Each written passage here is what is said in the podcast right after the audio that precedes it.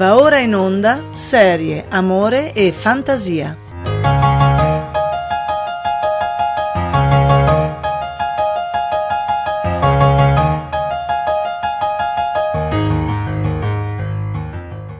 さん、こんにちは。すべての年齢の男の子、そして女の子、おはようございます。おはようございます。私はすくむる、そしても知られている、あらふれてる、そして私立、愛と卒力で歓迎。No, non mi sono fottuto il cervello, anche se poco ci manca. E ci sarebbero davvero molte serie nuove di cui parlare, nuove IP, ma ovviamente non lo faremo oggi, perché ci sarà una puntata speciale per parlare dei flop di quest'anno. Oggi prendiamo in esame tre prodotti di animazione nipponici, tanto perché non ne ho mai abbastanza di attirare le ire di vari fandom e otaku vari. Kidoshite Mimashu.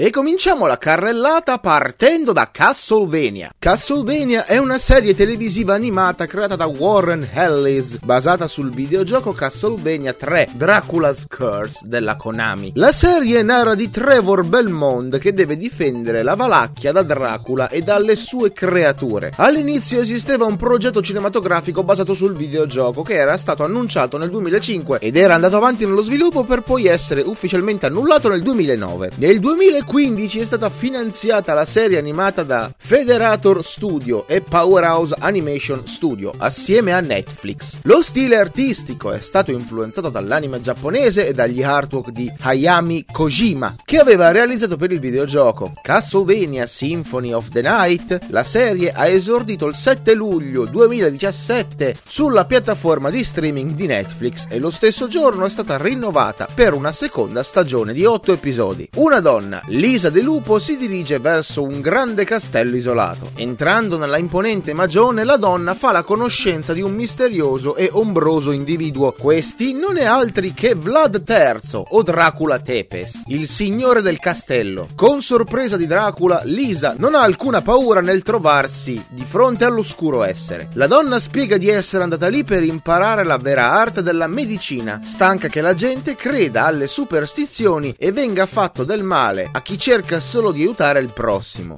Lisa in cambio offre a Dracula di insegnargli le buone maniere che ha perso da tempo, suggerendogli di viaggiare come una persona normale per accorgersi che il mondo intorno a loro sta progressivamente cambiando. Dracula mostra infine il suo laboratorio contenente macchinari e libri di ogni tipo. Lisa, stupita per tutto questo, crede finalmente che in questo modo la gente smetterà di essere ignorante, affermando che, grazie a questo infinite conoscenze, Dracula può aiutare le persone più di quanto lui creda. Mentre Dracula è in viaggio, Lisa del Lupo purtroppo viene bruciata al rogo sotto falsa accusa di stregoneria dalla chiesa del posto, dopo il ritrovamento dei suoi strumenti di medicina in laboratorio. Lisa implora Dracula di non vendicarsi su di loro, dicendo che essi non sono consapevoli di quello che stanno facendo e che sono guidati dall'ignoranza. Dracula torna in quel momento dal suo viaggio nella casa dove abitava con Lisa Lisa, divenuta sua moglie. Ma con Shock ciò che ritrova è solo un cumulo di macerie bruciate. Una vecchietta giunta lì poco dopo rivela a Dracula che Lisa è stata arrestata con l'accusa di stregoneria e che ormai è morta sul rogo. Dracula, scioccato per quello che hanno fatto alla propria moglie, versa lacrime di sangue e mostra un'espressione demoniaca e come ultimo gesto di grazia lascia vivere la signora che non approva la condanna di sua moglie, avvertendola di lasciare il paese per poi scomparire in una colonna di fuoco. Inutile dire cosa accade dopo. Dracula innamorato si infuria della scomparsa dell'amore della sua vita e se la prende con l'intero genere umano, scatenando sulla terra l'esercito delle tenebre. È da qui che inizia tutto. Una storia d'amore drammatica che ci fa simpatizzare più per l'antagonista che per gli eroi della serie. I Belmont di fatto sono una casata che combatteva i demoni ed è scomparsa lasciando solo un ubriacone con poca voglia di vivere che combatte demoni come in una rissa da taverna. A lui si aggiunge poi una maga elementarista completamente a caso e il figlio di Dracula, per metà umano, che si oppone al padre per rispettare il volere della scomparsa madre. È una serie che deriva da un videogioco non story driven, ma da un classico arcade, dove il gameplay la fa da padrone. Era quindi difficile creare una storia che avesse un senso e secondo me ci sono anche ben riusciti. La caratterizzazione e personalità dei personaggi sono ben scritte e il Belmont ubriacone stanco di vivere tutto sommato funziona. La furiosa maga che si scopre essere dolce ma dominatrice con lui, nascerà sicuramente una relazione complicata tra di loro, funziona. E il vampiro più umano che altro ha il suo fascino. Peccato che i primi quattro episodi che sono arrivati da noi erano in origine un lungometraggio d'animazione che è stato spezzettato in quattro parti. E la stagione successiva complica ulteriormente una storia che non ne aveva bisogno di essere così lunga. L'inserimento di altri mille vampiri, tutti contro Dracula, di umani maghi che però vogliono sterminare la loro razza per dei torti subiti, nonostante le loro motivazioni li rendano personaggi appetibili, alla fine cadono nei cliché più banali nipponici di sempre. Non c'era assolutamente bisogno di allungare il brodo e lo hanno fatto per via del fandom che si era creato su questo prodotto. Per continuare a mungere i grandi seni della mucca vampirica fino a che c'è latte da vendere ai fruitori. La serie non sarebbe neanche male se non fosse che è tutto troppo lento e chiacchierato con poco umorismo e poche e lentissime scene di combattimento. Sul serio, regà, c'è il rallenti ogni due secondi. È figo se lo fai poco frequentemente, così rompe il pene e basta. Il risultato finale è un brutto mix tra due stili che cozzano l'uno contro l'altro, perché sono diversi per antonomasia, lo stile nipponico e lo stile occidentale. Entrambi due grandi stili che però se provano a lavorare insieme, come ve lo posso spiegare? È come portare le scarpe marroni sull'abito blu.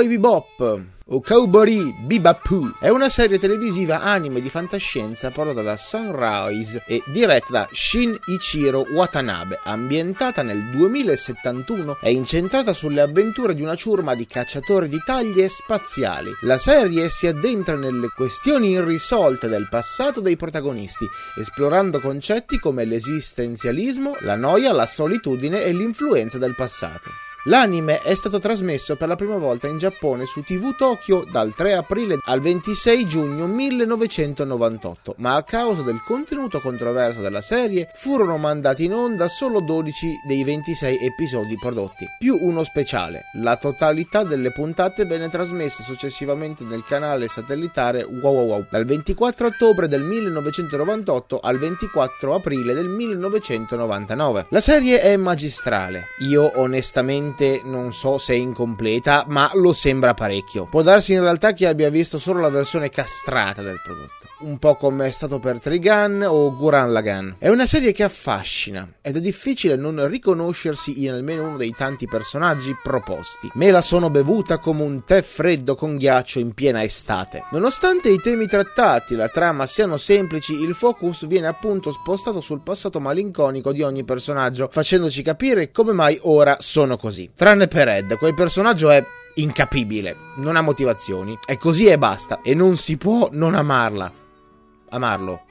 Non so se è maschio o femmina. Non si capisce. I personaggi nascondono benissimo il loro interno e mostrano sempre il loro guscio esterno duro. Non uccidono perché gli piace, non perché credono in qualcosa. Lo fanno solo perché non sanno fare altro. E non è che non gliene frega, è che oramai è passato tanto di quel tempo da quando hanno provato qualcosa e spegnere una vita in cambio di denaro ormai non è più una novità. E lo fanno come se fosse una routine. I personaggi sono molto americanizzati rispetto al classico anime nipponico. La serie si basa molto su un tipo di montaggio tarantiniano, mantenendo sempre serietà. Quindi vediamo roba che non sappiamo localizzare nel tempo, ma poi ci verrà spiegata in seguito. Un po' come fu per Breaking Bad. E nonostante la serie sia bella pesante, finisce in un modo leggero, non facile da digerire, ma nel quale noi spettatori non soffriamo. Come se fossimo finalmente felici che l'epopea di sofferenza dei protagonisti finalmente finisca. Come se avessimo speranza che dopo la morte i nostri eroi possano trovare la pace. E guardate che non è mica così semplice, eh, mandare in bacca una storia come questa. Potevano mantenere la tristezza fino alla fine e farci cadere nella depressione più totale. Un plauso alle musiche che sono perfette per ogni scena, dall'inseguimento, calzante rhythm and blues, al country lento e triste e melenso della scena che racconta il passato dell'amore perduto. Questa è una serie che consiglio soprattutto a un pubblico adulto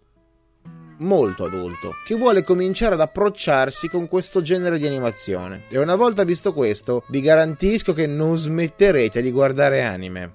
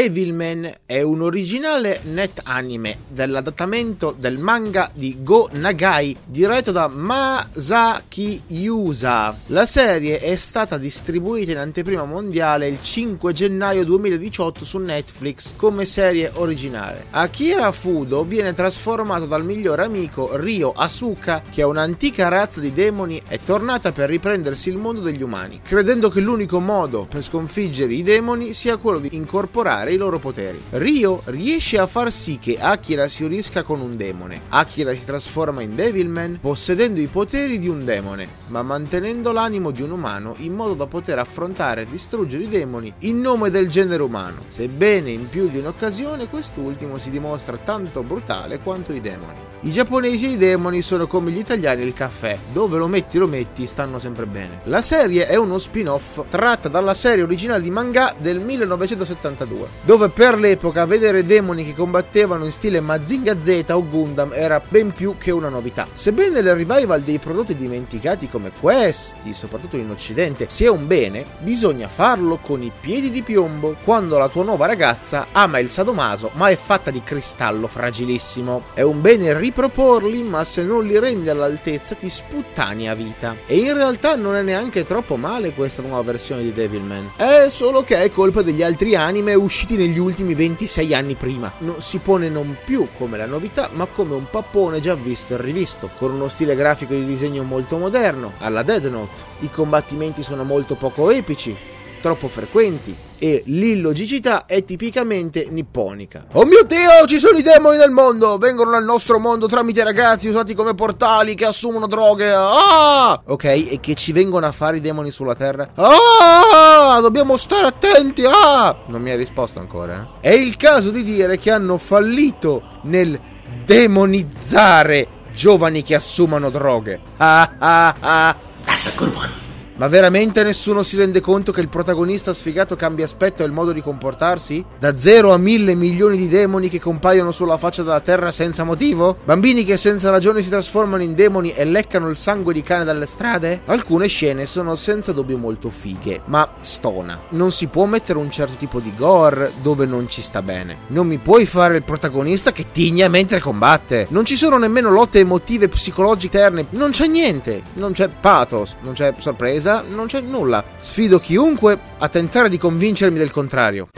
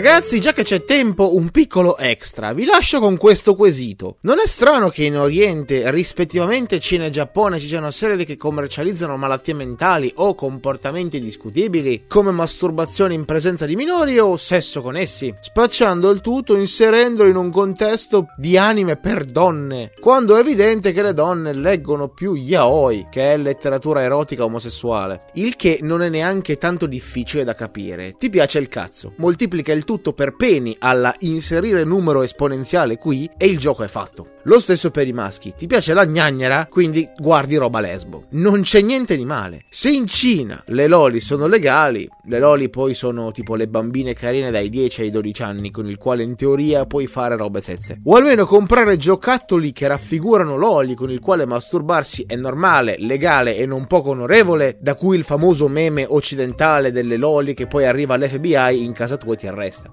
Se è un prodotto di cui usufruiscono i ragazzi, perché chiamarlo per donne? Se poi le donne consumano porno gay. C'è sto cartone animato che si chiama Yuru Yuri, ok? Serie corale dove le protagoniste sono tutte loli e che vanno alle medie e hanno bene o male tutta la stessa età. Sono tutte lesbiche e ci sono scene piccanti e ognuna ha il suo kink. Ma lì ci sta. Ci sta perché stanno esplorando la loro sessualità e non ghese niente di male, anche perché è fatto con una certa ironia. Poi ho scoperto Watashi ni Tenshi ga Mayorita, dove la protagonista è un'adulta che si innamora di una bambina dell'asilo e vuole farci robe tezze. Mi sento disagio solo a dire una roba del genere. E se continuo a raccontarvi la cosa non migliora purtroppo.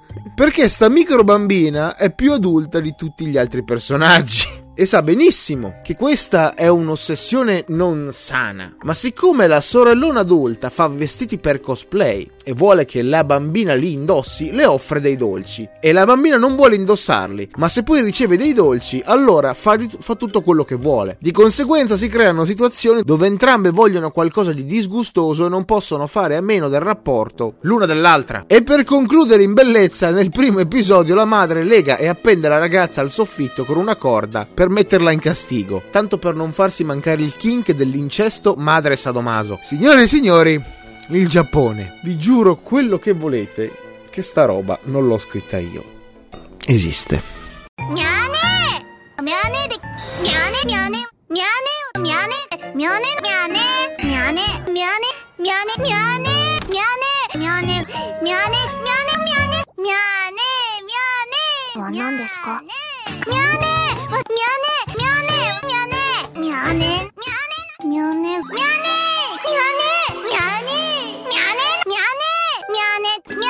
にゃねにゃ、にゃねは、にゃねにゃねにゃねにゃねにゃゃにゃ、ここに花でもお姉さんがやりたくないなら仕方ないし、正直私もやりたくない。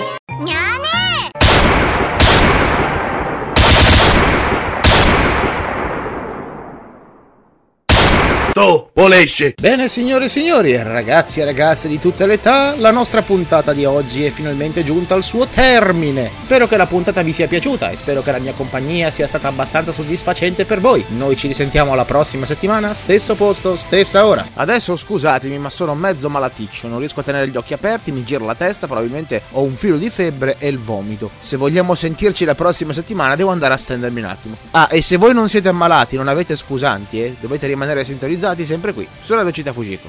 Alla prossima.